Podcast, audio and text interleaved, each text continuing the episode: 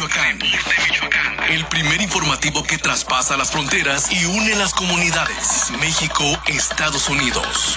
Facebook Live, Twitter, YouTube y la plataforma multimedia www.eldiariovision.com.mx. Las noticias más relevantes, local, regional, estatal, nacional. El reporte de nuestros corresponsales en la Unión Americana.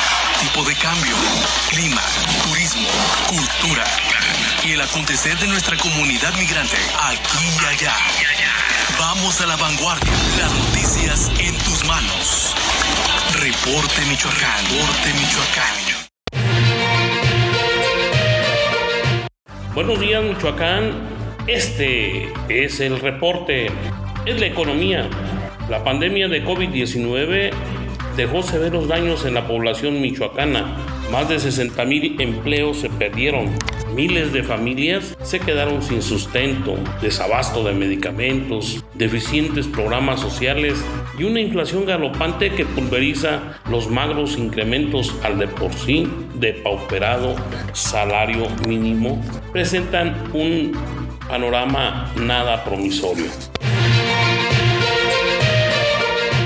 Un sector del magisterio democrático, a pesar de que ya se les pagaron los adeudos pendientes, volvieron a causar un verdadero caos en la capital michoacana este miércoles. Los genízaros envalentonados cerraron las entradas a Pátzcuaro, así como Juan por su casa.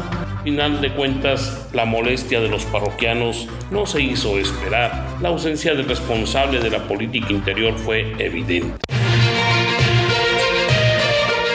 Hay buenas noticias. Lamentablemente el mediocre equipo de comunicación de Alfredo Ramírez no aquilata en su verdadera importancia. Ellos siguen perdidos en el laberinto de cansinos comunicados, gráficas para la egolatría del funcionario, carentes de contenido y trascendencia. Resulta que ArcelorMittal en el puerto de Lázaro Cárdenas invierte 4 mil millones para una laminadora que en el corto plazo genere 500 empleos. Arauco en Zitácuaro destina 4 mil millones para una planta de MDF y Birmex y en el Valle Morelia Queréndaro se destina otra millonaria cantidad para el tema de salud. De tal suerte que mientras se siga privilegiando el tema del magisterio como la política pública prioritaria y se deje de lado a los casi 8 millones de michoacanos, difícilmente se podrá avanzar. Si se quiere algo diferente,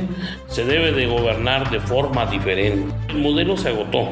Es tiempo de trabajar, no solo para vividores del presupuesto, profesionales de la presión y el chantaje. Las inversiones seguirían, seguirán llegando a la entidad siempre y cuando exista respeto al Estado de Derecho, seguridad y concordia. Continuar con lo mismo no es muy recomendable. Es la economía.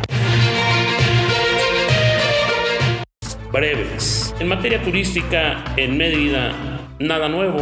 Es lo mismo que se hizo en tiempo de Fausto Vallejo. Solo que en esta ocasión con más amarillo que marrón. Roberto Carlos López García al lado de Alito y también de los morelianos.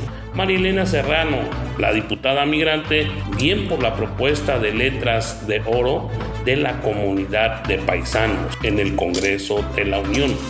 Mauricio Prieto dando el rol por la ciudad más segura de México. Se despeja un poco luego del fuerte estrés a que estuvo sometido durante las sesiones para la aprobación del PEF 2022. En Díaz reapareció en Sin Susan, apoya a Guadalupe Ramírez, al igual que Paco Huacus, el mero de Apatzingán. Y de Palmaya, el privilegio de las buenas lecturas. Dicen que el más soberbio de los diputados federales es Armando Tejeda del PAN.